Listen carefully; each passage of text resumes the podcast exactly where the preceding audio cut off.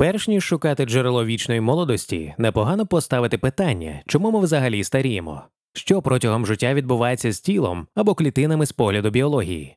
Є багато внутрішніх та зовнішніх факторів, наприклад, дієта, спорт, навколишнє середовище, які впливають на ступінь ушкодження клітин та їхню здатність відновлюватися. Але найцікавіше, що крім цього є ще біологічний годинник, який вшитий в наші гени, і час, відміряний цим годинником, має свою межу. Тобто смерть запрограмована у нас самих. Наше тіло складається з мільярдів клітин, які постійно діляться, і при кожному розподілі створюється копія ДНК.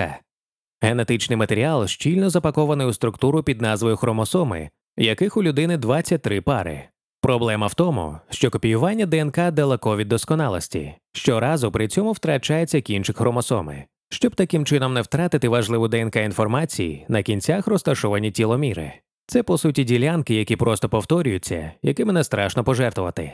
Але з кожним черговим поділом клітини тіломіри стають коротшими, поки нарешті від них зовсім нічого не залишається.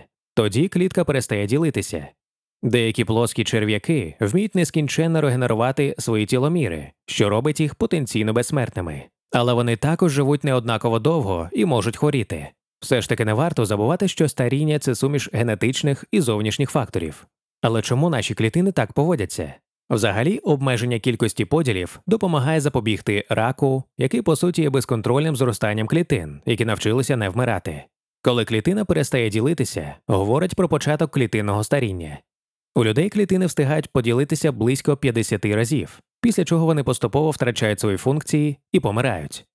Це і призводить до вікових змін. Цим, до речі, пояснюється, чому тривалість життя пов'язана з генами, адже споконвічну довжину тіломірів ми наслідуємо від своїх батьків.